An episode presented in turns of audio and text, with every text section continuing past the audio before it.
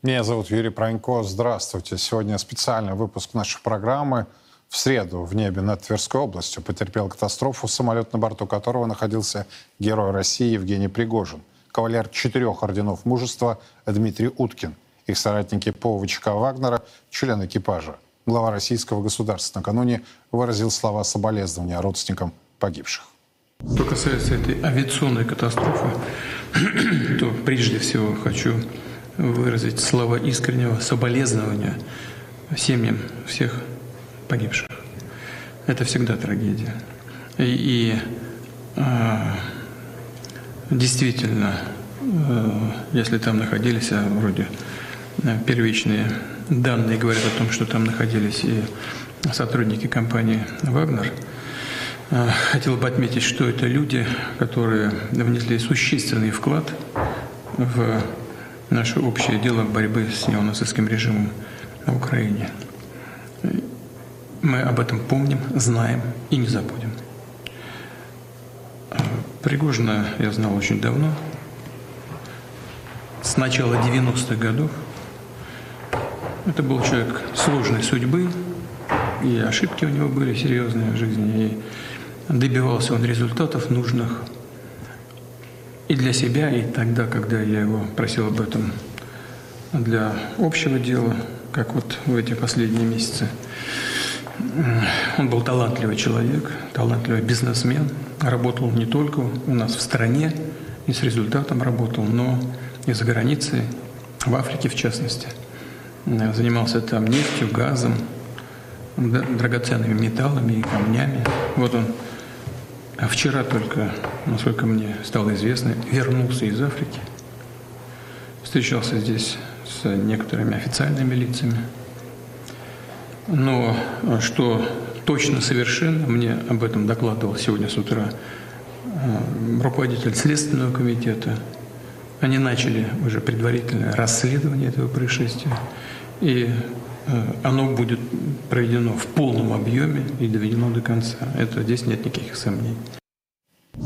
Сегодня же в Кремле отвергли утверждение западной прессы о причастности Кремля к крушению бизнес-джета «Эмбраер» в Тверской области. Там назвали подобную информацию, цитата, «абсолютной ложью». Дмитрий Сергеевич, вы не могли бы уточнить, э, встретился ли президент Путин с Евгением Пригожиным в Кремле в последнее время? Э, встречался ли, наверное, вы имеете в виду? Да. Нет. И второй вопрос. Как вы можете прокомментировать э, многочисленные заявления представителей западных стран, э, которые утверждают, что Пригожин был убит по заданию Кремля? Ну, смотрите, сейчас, естественно, вокруг этой авиакатастрофы и вокруг трагической гибели пассажиров самолета, в том числе Евгения Пригожина, очень много спекуляций. Конечно же, на Западе все эти спекуляции подаются с известного угла. Э, все это ложь абсолютно. И здесь, конечно, нужно исключительно, э, освещая эту проблематику, основываться все-таки на фактах. Фактов пока немного, потому что их еще предстоит э, выяснить в ходе следственных действий, которые сейчас выполняются. Вчера, говоря на эту тему, президент сказал, что э, именно ждет результатов следствия, которое будет э, завершено в обозримом будущем, и мы с вами узнаем детали. И сегодня же э, президент Беларуси Александр Лукашенко прокомментировал гибель Евгения Пригожина.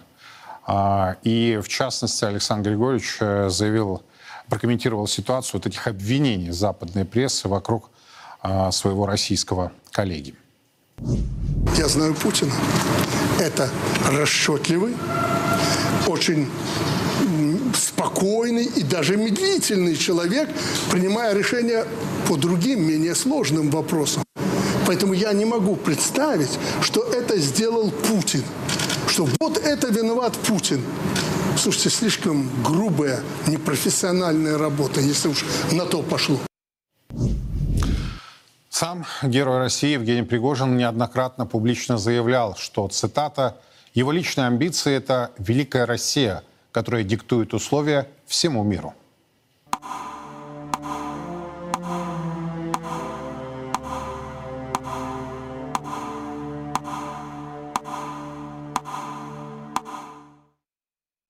У меня есть очень серьезные личные амбиции, чрезмерные личные амбиции, чтобы жить в стране под названием Великая Россия.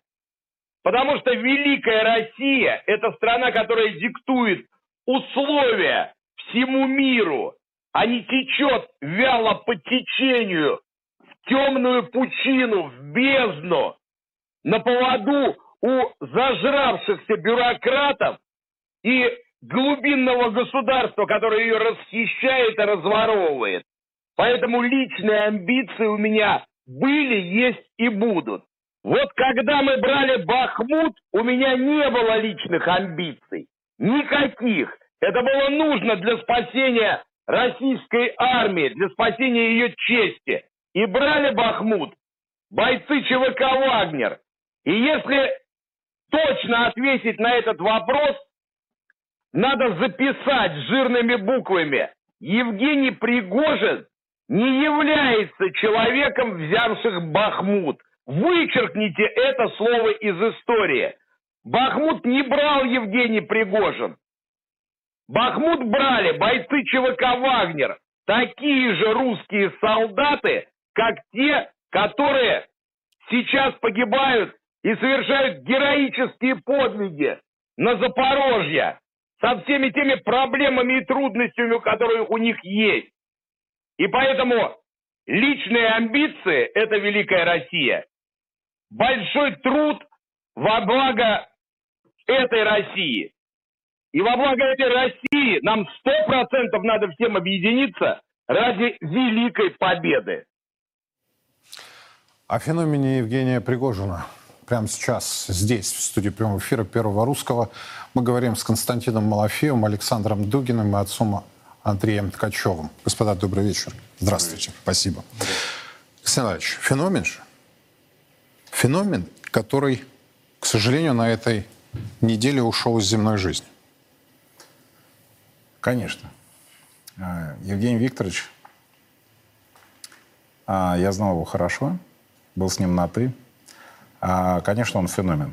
Он совершенно необычный для нашего времени человек. Он дерзкий, решительный, самостоятельный и способный на поступок. Причем на поступок в самом высоком смысле этого слова, на подвиг. Он мог совершенно спокойно, будучи питерским и приближенным к питерским, кормившим питерских, еще когда они были в Питере, вот мог жить как вот все. В закрытом режиме, в поселках каких-то кормить, получать подряды, вот, и совершенно не лезть на рожон. Он выбрал совершенно иной путь, выбрал его самостоятельно, а выбрал его, когда ничто его не подталкивало к этому, кроме любви к родине и вот эта вот амбиция, о которой он сам говорил о Великой России. А, поэтому он, безусловно, феномен. А, таких людей очень мало. А, и э, в ситуации, когда у нас сильный лидер, обычно так бывает, что, соответственно, вокруг него очень много людей, которые просто идут за лидером и, в общем, говорят по команде, когда скажут и что скажут. Таких людей, которые способны на собственный голос – которые способны на собственное высказывание, оценку, позицию, их единицы. И Евгений, конечно, был ярко выраженным феноменом э, в этом э, царстве поддакивания. Вы когда написали пост, ну или опубликовали его, да, у себя в телеграм-канале, я вам не льщу, но это произвело такой фурор я так понимаю, это было по-мужски, так от чистого сердца. Мы с ним не были друзьями. У нас были разные э, эпизоды. А он всегда был человеком слова. А если мы э, по какому-то поводу спорили, спорили в лицо. А это дорогого стоит. Ну вот, собственно говоря, поэтому я и написал. написал... Чаще иначе, да? Чаще в лицо одно, а чаще, за спиной чаще, другое. Чаще в лицо, ну вот, по крайней мере, я уже давно не сталкивался, когда тебе говорят в лицо. Это вообще очень редко в нашей практике. А Пригожин такой? А он такой. И поэтому вот за это его нельзя было не ценить. Он говорил то, что думал. А И сейчас, когда он ушел из жизни, а, когда а, мы говорим о феномене, к сожалению, Пригожина, а не о Пригожине как таковом, то надо признать и сказать, что, конечно, он ошибся с неким там финалом своей карьеры, с этим мятежом 24 июня. Но я и тогда сказал ему это в лицо. Как вы говорите, пост, я и тогда публиковал его тогда, когда все еще молчали. Я и здесь мог, мы встречались я не мог до него, день. Я не мог до него дозвониться, потому что у него такая манера общения, там только по его телефону звонить. А я куда-то дел его телефон. Я просто его не нашел. Поэтому я сделал это публично через э, э, Телеграм. Я написал ему «не надо». И написал то, что я сказал бы ему в лицо, встретившись. И сейчас я написал то, что я думаю, то, что сказал бы ему, если бы мы... Э, ну, если была такая возможность. Вот. Не знаю, будет ли возможность его похоронить и участвовать в этих похоронах. Во всяком случае, это человек, который э, разбудил э, и вернул нам э, честь, вернул нам славу русского оружия, э, взяв Бахмут, пусть это взял ЧВК «Вагнер», а не он, как он говорит о себе, скромно. Но это человек, который положил себя на алтарь э, Отечества, на алтарь Победы, и э, он, э, безусловно, достоин того, чтобы сейчас мы провожали его как героя России, закрыв глаза на это 24 июня, потому что он остановился, он сам остановился. Его не остановили, он сам остановился от братского кровопролития. Поэтому, мне кажется, он заслужил то, чтобы мы забыли об этом его единственном, очень серьезном промахе, а вспоминали его заслуги и достоинства. Сангелевич, а феноменальность вот на фоне серости всей остальной элиты. Это ведь дорого стоит. Мне кажется, что вот Евгений Пригожин, он совершил э, принципиальный жест. Жест, который выходит далеко за его собственную личность, за его собственную судьбу. У немецкого социолога Вернера Зомбарта есть гениальная книга, которая называется «Герои-торговцы» «Хельден und Хендлер».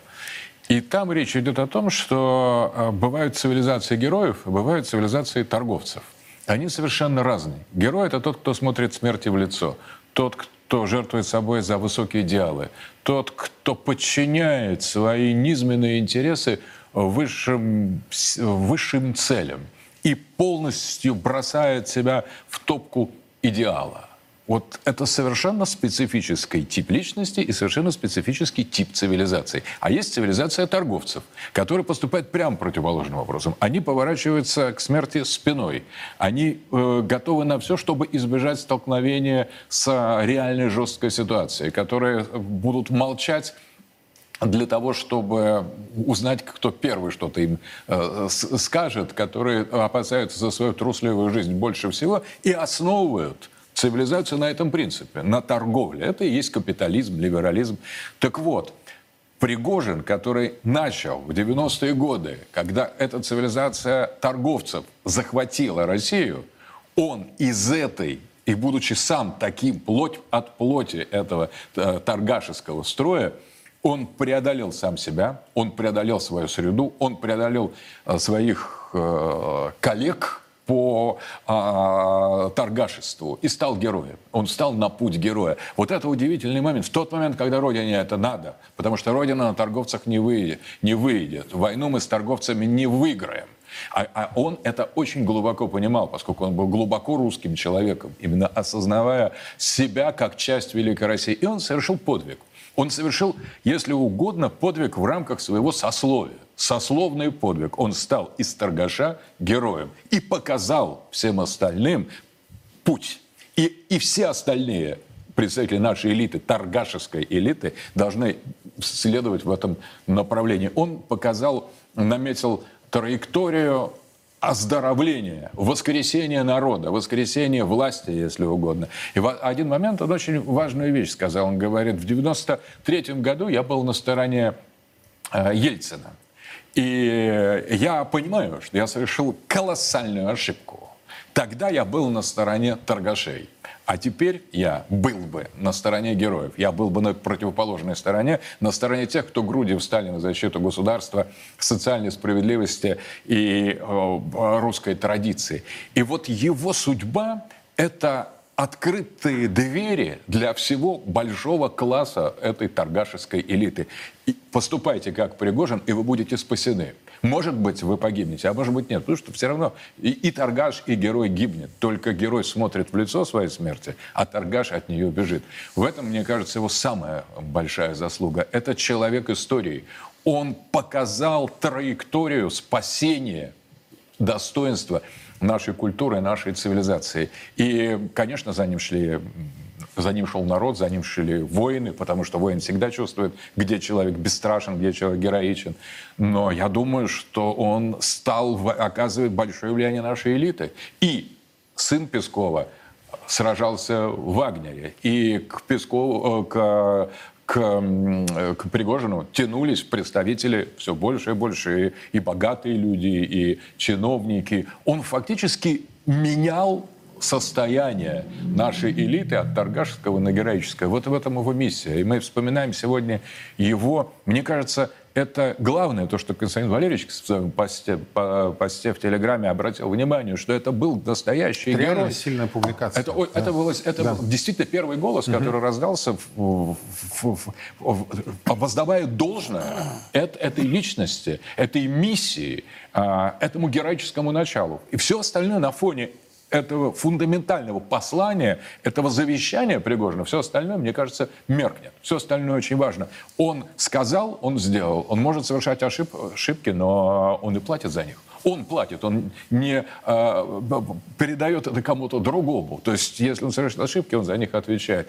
Это был э, удивительный тип мужского начала в нашем обществе. Настоящий мужчина. Мужчина так поступает. Мы просто это совсем забыли. Мы так обабились, так погрузились в эту торговую цивилизацию, что один скажет, что другой. Как будто у нас как у мужчин у нас должно быть мнение всегда. И даже если оно не, с кем-то не совпадает, мы должны нести ответственность за собственное мнение, за собственные слова.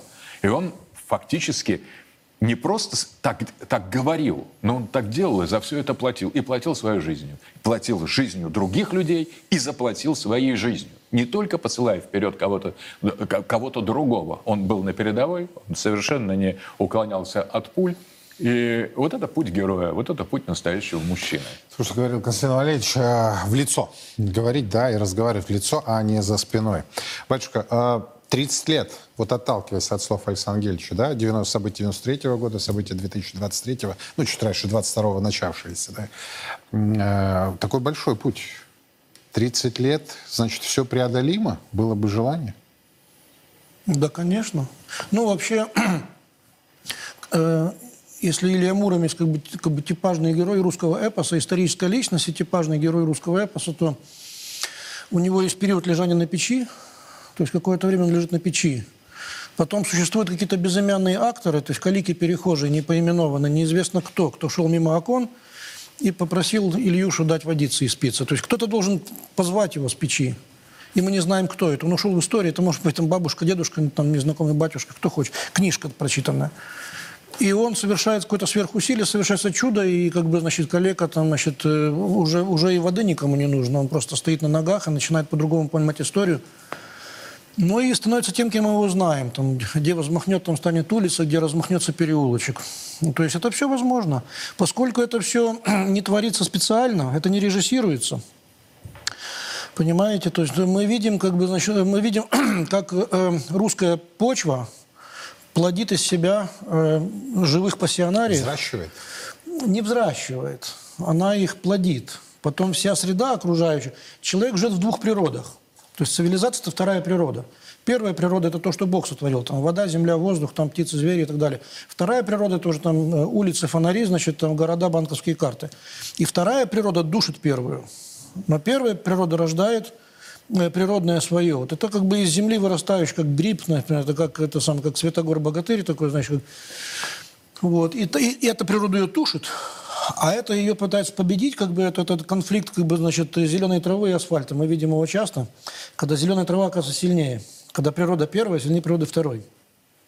И Пригожин, в принципе, зашел туда же, как бы такой, он, как Илья, полежал на печи, поел калачи, там что-то поделал, как бы, но, но он э, важен нам как, симп, как симптом, как... Э, То есть а его... он симптом? Да, он симптом. А выздоровление, оздоровление? Да, я уверен. Вообще, как бы его жизнь, его жизнь сейчас монтируется, потом будет кино снято, книжки написаны, там сначала какие-то документальные. Я с ним воевал, там я с ним дружил, там я с ним там то, я с ним все. Я знаю его по Питеру, мы с ним учили в школе, мы с ним висели на нарах, там, значит, потом мы с ним воевали, потом там, я видел его в последний день. Потом документалистика отслоится в литературу, литература даст сценарий, сценарий сделается в кино, потом второе, третье, четвертое кино. Это же будет кино про Бахмут, про все это будет кино. Значит, но, как говорил один итальянский режиссер, как бы смерть, в общем, это монтажер. То есть о жизни каждого человека может снимать э, кино, и пока что просто сырая пленка. А вот смерть монтирует человека в конечную ленту. Вот жизнь Пригожина смонтирована. Просто еще зритель ее еще не видал. Но он важен не потому, что он такой. В конце концов, как бы, значит, для истории России на самом деле не так важно, храбро ли погиб, например, там, генерал Раевский, там, или значит, э, умер ли там, от подлого удара там, генерал скажем, там, Дроздовский. Значит, это, это важно, но, но для России важно, что это симптом. Да, это именно симптом. То есть ты сидел, как бы, ну и что? От тюрьмы, сурмы, от тюрьмы, тюрьмы суммы не зарекайся, как бы сидевший бывает лучше не сидевшего, как бы там. Ты окунулся в бизнес, как бы ты думал, что здесь кайф, как бы здесь смысл, как бы. Но ты выздоровел, ты отрезвел, ты понял, что здесь куча обманов и дерьма, как бы ты вышел и не умер там в этом дерьме, не захлебнулся. Ты, ты, ты, ты пассионарий, да, ты от, типа плоть от плоти, саха от сахи, там, фуфайка от фуфайки. Да, ты сделал свое, то, что мог. Пусть другие сделают лучше. Как бы это симптом, таких много. Просто эпоха не вывозит много пассионариев. Как, например, эпоха Пушкина вывозила только одного Пушкина. Как бы, там были огромные поэты, как бы, но они в тени этого, этого светоча как бы не видны. Потому что эпоха не вывозит много Пушкиных. Как бы, поэтому там за Пригожиными еще поросль молодых Пригожиных, там, постаревших Пригожиных, как бы менее известных Пригожиных. Это симптом, то есть люди выздоравливают. Сидевшие, висевшие, зарабатывавшие, там, значит, опьяненные там, значит, эпохой консюмеризма, люди выздоравливают, поэтому народ так отзывается любовью и такой, значит, симпатией. Искренняя симпатия, да. Искренняя симпатия. Это чувствуется. Да. Типа он наш, как бы там любой там сидевший скажет, ничего себе, чувак наш, как бы там, типа, ну не чувак, там мужик, там пахан, кто, не знаю, короче, на, на каком-то своем языке скажет, да это наш, типа, человек. Там кто-нибудь из бизнесменов скажет, ничего себе, он лучше меня. Там, ну, скажем, бухали вместе, как бы, а он умер он один, значит, он лучше. Как бы, ну и так далее.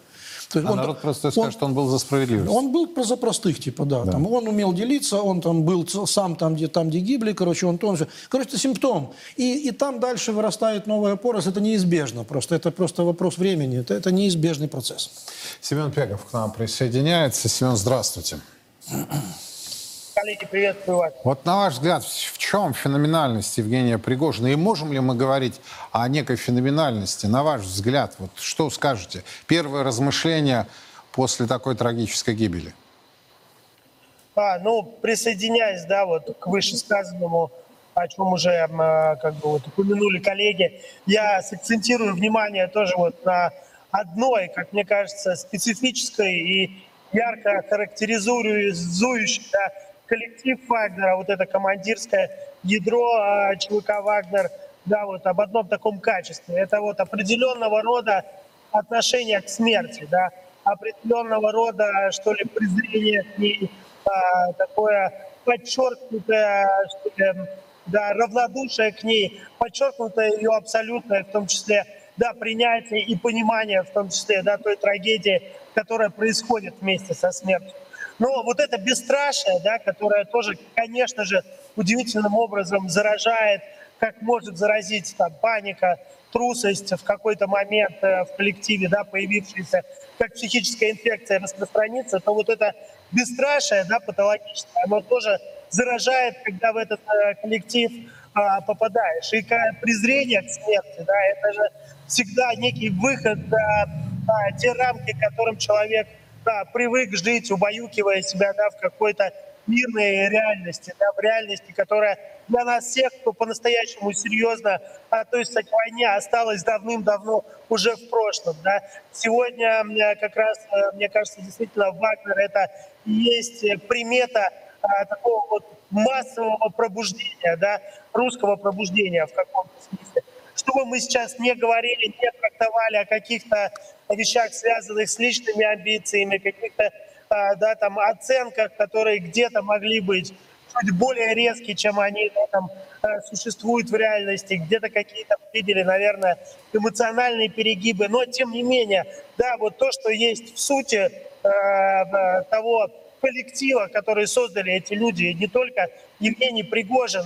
Мне кажется, нельзя Э, говорить вообще в принципе о Вагнере, анализировать то, что происходит с этой организацией, не упоминая имени э, Дмитрия Уткина, да, э, человека, который действительно является являлся интеллектуальным ядром этого подразделения, человек, который по-настоящему являлся его командиром. Все-таки Пригожин это, ну вот, видел свою миссию, и даже я наблюдал это по их общению, да, больше в неком, да, там, обеспечение угу. всего необходимого, что нужно ребятам на фронте. То есть он видел себя, наверное, в некотором смысле таким талантливым организатором и тыловиком, да, то именно военным мозгом да, этой машины, которую э, удалось создать эм, э, этому коллективу. Да, естественно, в центре этого да, стоял э, Дмитрий Уткин. И анализировать вообще судьбу компании без его имени просто-напросто, на мой взгляд, невозможно. И именно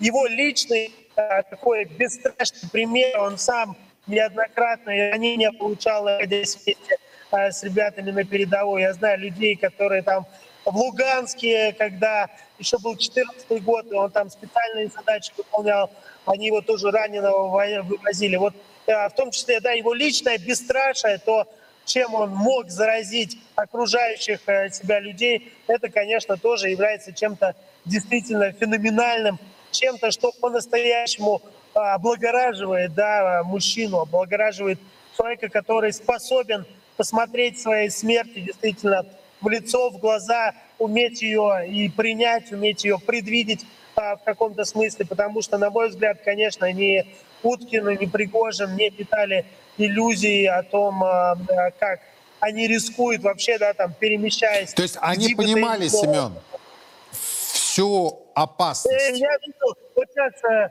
интервью, которые там пересматривали, которые угу. э, как раз посчастливилось, потому что действительно большая журналистская, историческая удача а, тогда вот нашему проекту записать с Евгением Викторовичем. И во время этого интервью за кадром присутствовал также Дмитрий Уткин. Мы, я задавал вопрос, понимают ли они, что их действительно и могут ликвидировать, понимают ли они, что действительно они ходят по очень-очень тонкому льду. И ответ был однозначный, и реакция тоже была однозначная, что да, мы прекрасно понимаем, мы готовы там, к своей смерти и так далее. На это нужно иметь как минимум мужество и конечно, люди, которые э, сумели свою личность поставить э, да, вот таким ребром, да, как раз между жизнью и смертью, готовые бы в любой момент ее принять, конечно, как минимум они заслуживают уважения, их мнение, их точка зрения да, на все происходящее, как мне кажется, заслуживает э, быть как минимум действительно услышанной. Да, повторюсь, можно по-разному относиться к каким-то личным, амбициозным да, там, выпадам, каким-то, может быть, личным человеческим а, порокам, которые так или иначе да, там, характерны тому или иному историческому персонажу, но в том, что эти люди готовы были да, за родину отдать самое дорогое, да, в этом сомнения нет никакого. И два таких маркера для меня были показательных, два вопроса, и таких два моих личных предубеждения, которые были постоянно вот внутри таким вопросом э, к Вагнеру. Это, ну, естественно, вот такое их Э, вечно неоязыческая, да, там э, э, оттенки, ориентированность там среди их бойцов, там все эти руны, пятое, десятое, да, и, конечно, та персональная слава, которая шла за Дмитрием Муткиным, что вот он является таким, да, там, поклонником фашизма и все такое, Третьего Рейха. И, ну, такая слава за этим подразделением шла, и, конечно, меня это не могло не волновать, и э, для себя я на эти вопросы ответил, когда во время Пасхи Евгений Пригожин действительно там поставил свечу символично а, в Артемовске, он же Бахмута, ну, естественно, давая понять таким образом, да, ну, что является, да, лично для него в приоритете, как человека, который, да, ассоциируется, да, прежде всего с идеологией этого подразделения. И, а, конечно, то, что публично абсолютно было а, заявлено, что несмотря на какие-то, да, там, э, симпатии личные людей, у кого есть какие-то татуировки или какие-либо еще увлечения, все воюют против э, того украинского неонацизма, который угрожает нашей государственности, нашему суверенитету, русским людям на Донбассе в том числе. И эти позиции принципиально для меня были вот э, э тоже, на мой взгляд, этим подразделением озвучены. Большим э, можно сейчас, да, там, сомнением по-разному можно будет с дистанции смотреть на тот мятеж, э, как его назвал э, наш верховный главнокомандующий, или марш справедливости, как назвали участники этого процесса, сами, да, все происходящее. Можно будет по-разному потом на все это смотреть, я убежден, но факт остается фактом, что э, действительно эти люди, их мотивы, они, на мой взгляд, были прежде всего нацелены в интересах Родины, и это стояло, скажем так, во главе всех их э, амбиций. Да, Семен, спасибо большое. Семен Пегов был у нас на прямой связи. А президент Беларуси, о котором мы сегодня уже говорили, сегодня сделал еще одно важное, на мой взгляд, заявление. Это вот э, то, о чем говорил Семен. Александр Григорьевич заявил, что он предупреждал Евгения Пригожина и Дмитрия Уткина о достаточно серьезной информации по поводу возможного покушения. Вот что заявил сегодня президент Беларуси. Последний раз, когда мы летали в Эмираты, ко мне поступила очень серьезная информация от источников, глубже которых не бывает, о покушении на Евгения Пригожина. В течение двух часов я поручил. Нашли посла России в Эмиратах, вызвали его ко мне. Я передал ему шифрограмму в Кремль Путину и Бортникову о готовящемся покушении на Пригожина. Президент Лукашенко уточнил, у Пригожина дошла ли до э, него эта информация. Основатель ЧВК Вагнера подтвердил, что президент России предупредил его о готовящемся покушении. Ксения Ильич, вот вы знали лично, ну вот это же отчаяние, это мужская позиция, но это же не безрассудство. То есть я вот хочу понять, с вашей помощью вы тоже занимаетесь серьезными делами. И это тоже ни для кого не секрет. А где вот эта грань? Она вообще существует? Нет, ну, конечно, это никакое не отчаяние. А это то, о чем сказал Семен, что было специальное отношение к смерти. Но дело в том, что оно не только в ЧВК «Вагнер». На самом деле у всех людей, кто воюет, у всех людей, которые постоянно находятся на фронте, ну, а что у Александра Гельевича нет этого специального отношения после смерти Даши. А что его нет у отца Андрея, которому поступают постоянные угрозы в связи с его бескомпромиссной позицией по поводу сатанистов на Украине.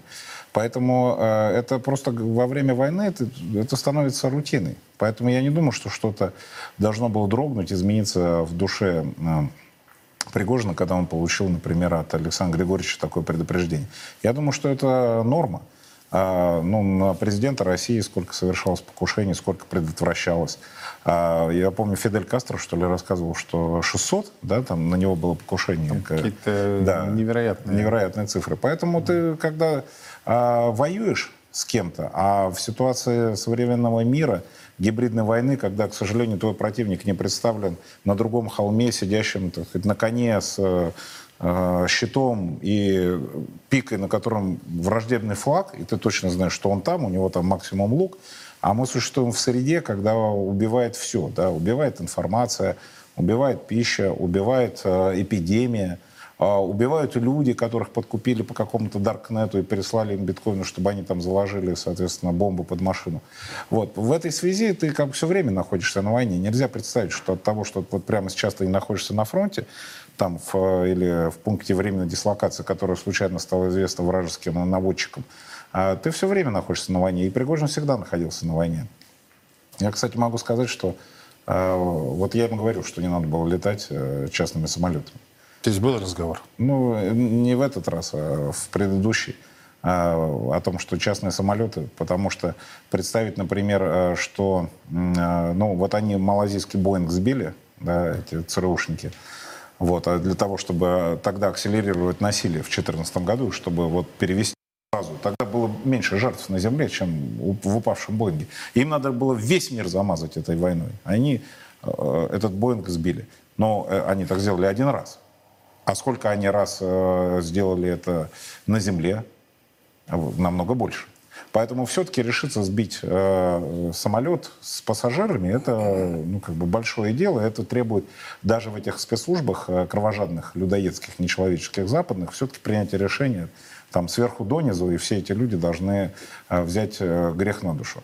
Вот. Когда речь идет о частном самолете, где находятся так, люди, все относящиеся к твоим противникам и оппонентам, принять такое решение а, гораздо легче. А, поэтому он все это понимал, он а, занимался своей безопасностью, занимался ею тщательно. Вот, но вот случилось то, что случилось.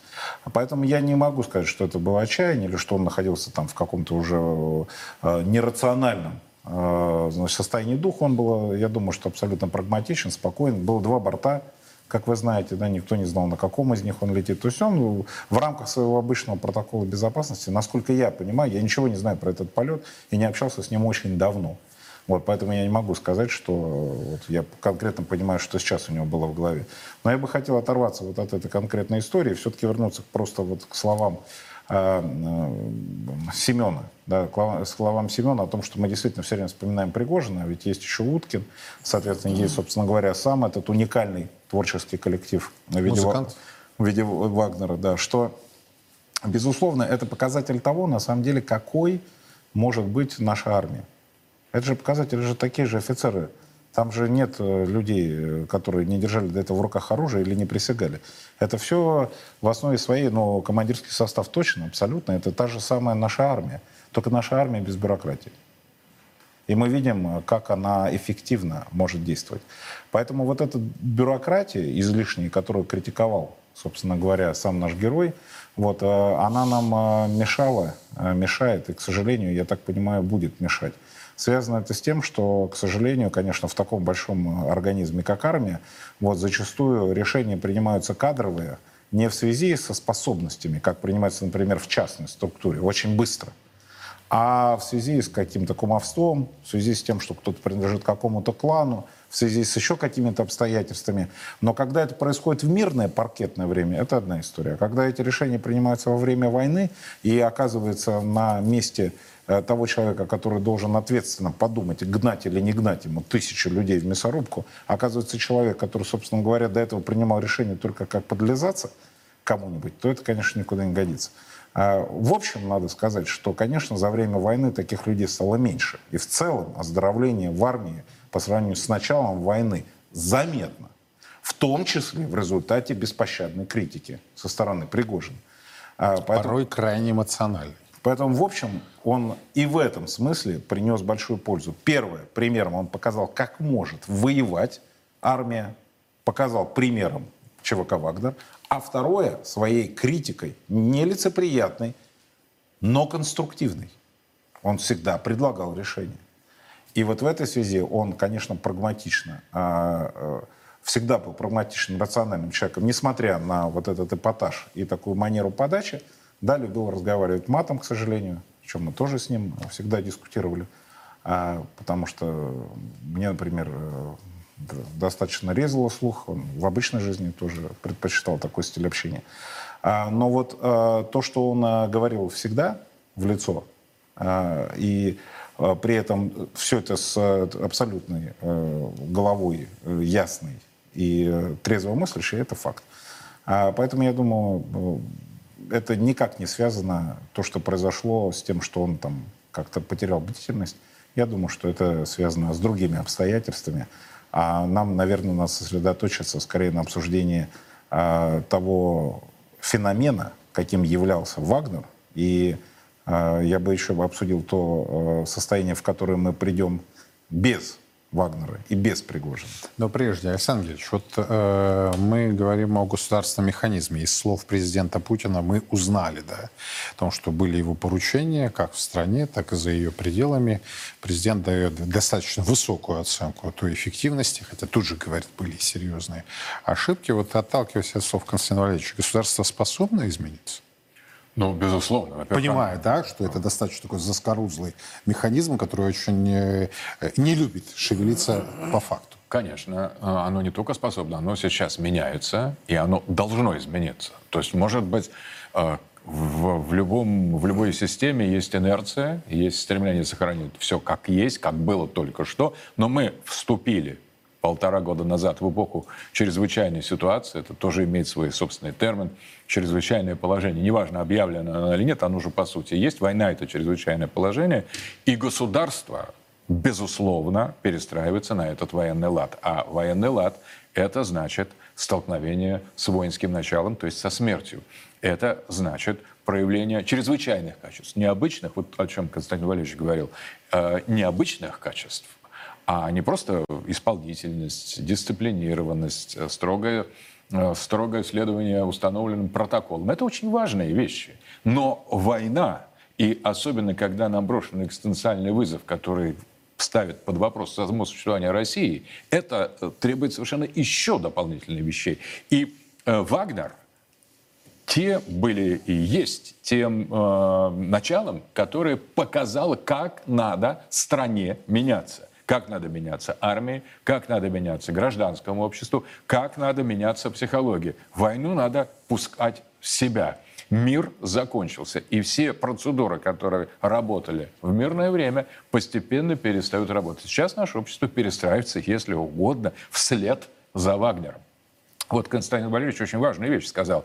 А, есть а, такое очень важное понятие, как интеррегнум между царствия, когда какая-то очень важная фигура, это и между одной династией и другой, в большом смысле, но интеррегном может быть и в малом, когда некий лидер, харизматик, некая яркая символическая фигура исчезает или гибнет, становится, переходит в область мифа, переходит в область символа, то а, в, остается огромная пустота в обществе. Угу. И эта пустота, она сейчас, конечно, может возникнуть желание сказать, ну вот хорошо, это человек, который будоражил нас, раздражал нас, заставлял нас делать вещи, которые мы не хотели. Вот его, слава богу, нет, сейчас вот все придет в, э, в себя. Вот этого я и опасаюсь. Мы об этом и говорим. Да. Но на самом деле эта э, пустота, этот интеррегнум, безусловно, должен заполняться. Такой пустоты воюющая страна не потерпит. Конечно, могу сказать, мы обожглись на Пригожине. Мы об... Но без этого огня, но не научившись с ним работать... А, кстати, Александр, сейчас и об этом тоже стали говорить. Вот эти частные армии, это была ошибка. Все должно быть инкорпорировано и так далее, и так далее. То есть вы же этот дискурс уже тоже видите. Конечно. Пусть неофициальный, да, но он идет. Но на самом деле пока а, а, у нас только президент высказался и очень, очень взвешенно, а все остальные молчат. Обратите внимание, элита просто получила и жизнью Пригожина, и смертью Пригожина. Два удара справа, одно и, и слева.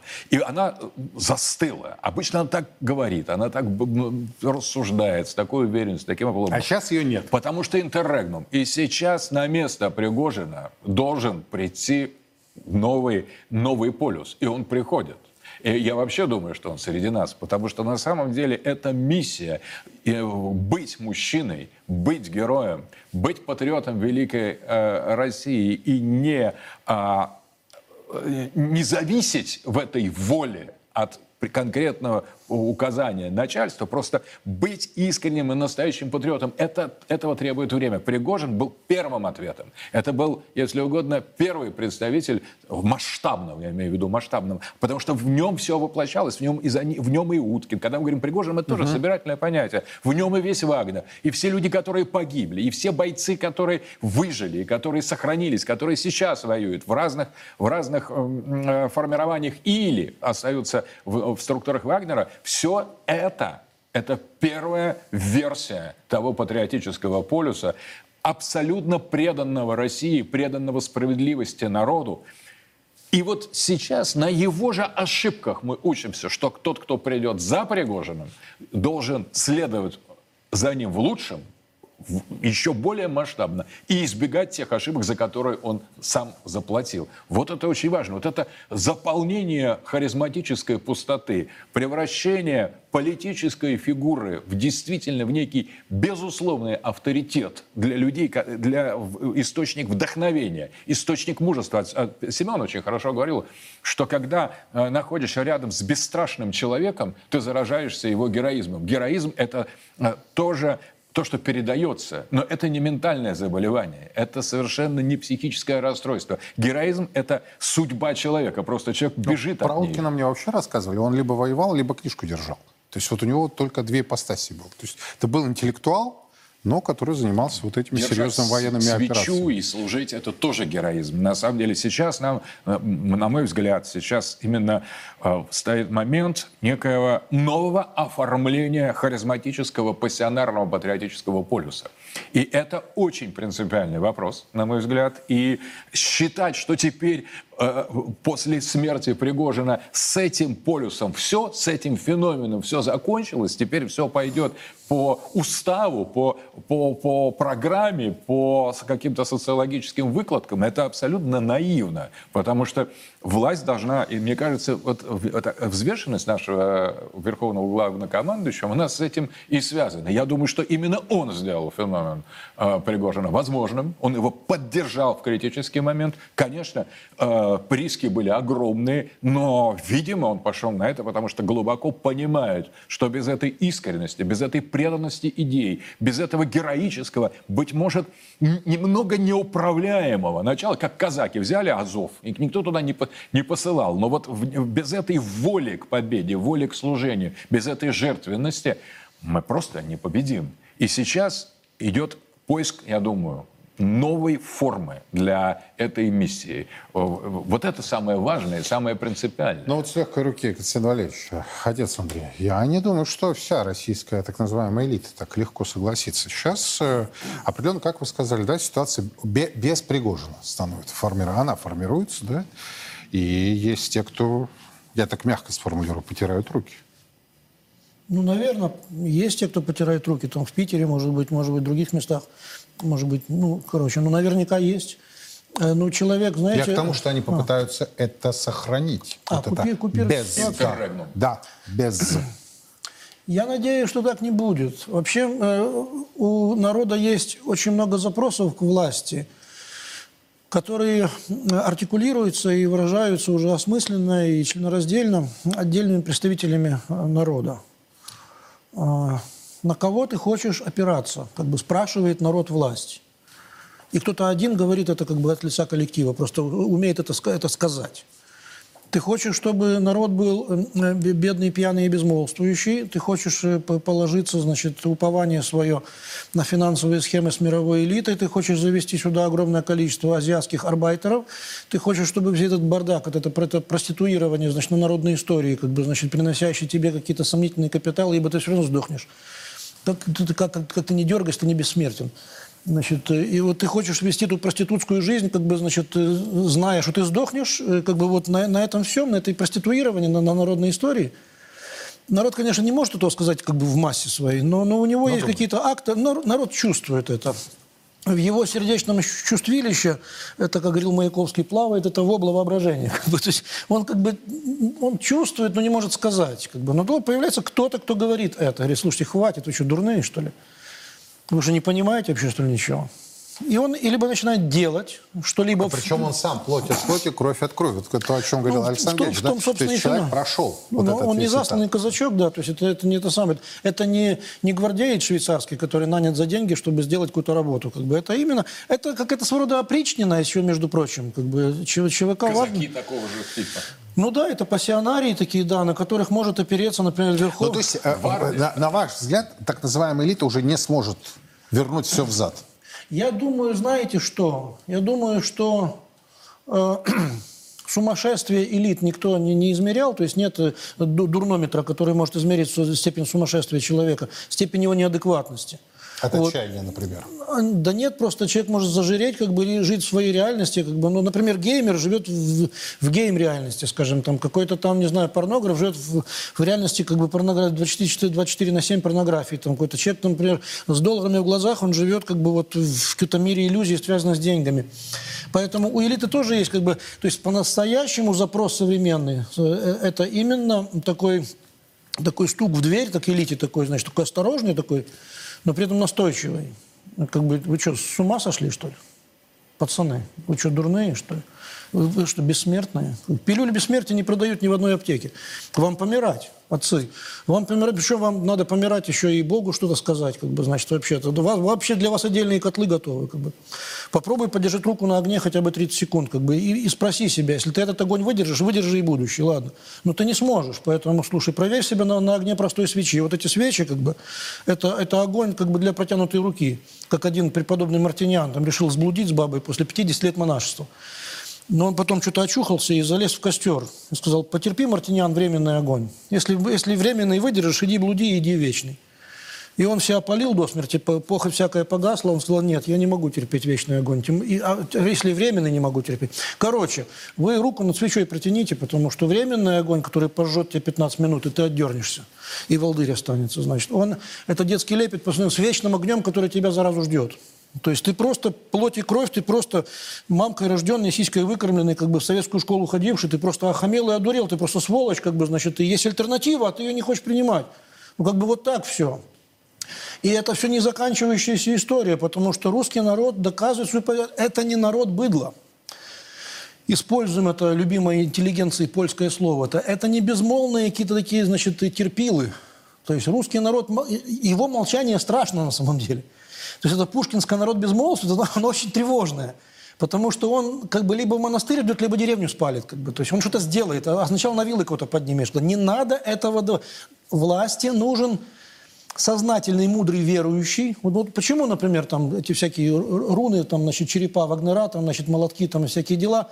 Да потому что церковь не воспитала 98% народа. Потому что только 2% народа воспитан церковь, а 98% нет. И там сосредотачивается максимальное количество пассионариев. И народ должен понимать, власть должна понимать, что эти пассионарии, они же, как бы, значит, обозленному пассионарию все равно кому стрелять. Это не закончится. На одном человеке никогда ничего не начинается, не заканчивается. Он не один такой был, и там это он вырос не из вакуума, и он не один такой будет, как бы, значит, это все это движущийся процесс, как бы, если, если не испугаешься ты, ты испугаешься опозданием ну, в котле. Константин а что дальше-то? Вот без Пригожина, да, без Уткина.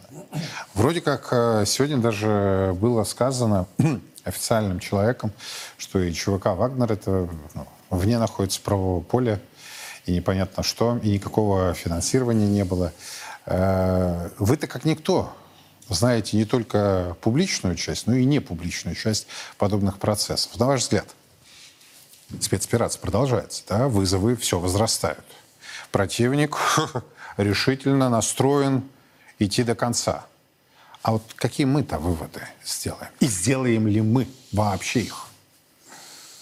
Ну вот мы конкретно, сидящие в этой студии, телеканал «Царьград», мы свои выводы сделали. И вывод заключается в том, что если наши коллеги из медиахолдинга «Патриот», который принадлежал э, Пригожину, э, они не смогут говорить то, что они говорили, мы будем это говорить. А голос, голос народный, а голос людей, которым не все равно, он не замолчит. А мы делали это до, мы будем делать это после, и нас ничего не остановит. Его дело не умрет. Не умрет ни в медиапространстве, не умрет на фронте. Мы только в одном не будем такими же, как он. А мы всегда осознаем, поэтому мы монархисты – о том, что э, верховная власть всегда права. А это потому, что мы люди э, воцерковленные. Как сказал сейчас отец Андрей, в этом большая разница. Мы верим, что власть от Бога, и поэтому э, мы вот такой ошибки никогда в жизни не совершим и никому не дадим. Все, что касается позиции гражданской или позиции солдатской, э, здесь мы совершенно совпадаем. А, и поэтому наши товарищи, которые сейчас уже воюют а, в различных подразделениях, а также в двух наших собственных, Георгиевской бригаде ГРУ, а, в отряде Москва ВДВ, они все также продолжат воевать. Мы будем их также поддерживать. И воевать мы будем до победного конца. А вот один иностранный журналист тут меня спросил вчера. Он говорит, что же будет теперь с партией Победы? Смотрите, никого не осталось. Я ответил, что даже если нас э, никого не останется, а если не останется лидеров и имен, которые известны, останется партия Победы на фронте. останутся те люди, которые не прекратят воевать, пока мы не освободим Киев, пока государство Украина террористическое не прекратит свое никчемное существование, которое сейчас поддерживается исключительно американскими деньгами, американским оружием, американскими разведданными. Как только они это прекратят, война закончится. Немедленно. Фронт падет, и все прекратится. Нам жаль, что такое количество русских мужиков, воюющих с другой стороны, которых заставляют говорить на иностранном, э, испорченном языке, вынуждены сейчас погибать за ненужные им интересы. Но мы не можем остановиться по причине того, что в таком случае э, война возобновится вновь, и в этой войне погибнет уже вся Россия. Вспомните, в 1917 году мы, выигрывая войну, готовясь к взятию Берлина, пошив богатырки будущей Буденовки для парада в Берлине победоносном, подготовив это наступление, находясь в рамках будущей победившей коалиции, вдруг изнутри были разрушены разными иностранными агентами. Из афинских кухарок, вышедших на улицу, олигархи проплатили бунт, соответственно, генералы устроили заговор. Вот то, что мы получили. И тогда мы отдали немцам, проигр... проигрывавшим войну, треть нашего населения, половина промышленного потенциала и оккупацию тех земель, которые сейчас называются Украиной. Собственно говоря, первый раз граница прошла э, вот по нынешней так называемой границе Украины, теперь, слава богу, уже сдвинутой, в рамках э, немецкой оккупации 1918 года. А вот сейчас наша главнейшая задача не допустить внутренней смуты. Не допустить внутренней смуты ни под какими э, масками, ни под каким соусом, ни под какими самыми правдивыми словами. Потому что только внутренняя смута может разрушить Россию и может отодвинуть от нас и даже украсть нашу неминуемую победу.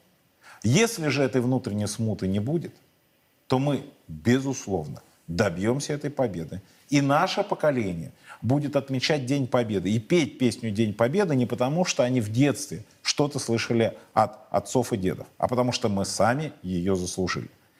Поэтому дальше будет победа, будет опять кровавые будни войны, но в конце концов победа будет за нами вне зависимости от того, жив ли Пригожин, и вне зависимости от того, доживем ли мы до победы. Спасибо огромное. Слава героям России, которые посвятили свою жизнь служению нашему с вами Отечеству. Вечная память. Царьград продолжает следить за развитием ситуации. Подробности последуют в наших эфирах и на официальном сайте нашего телеканала. До встречи. Спасибо.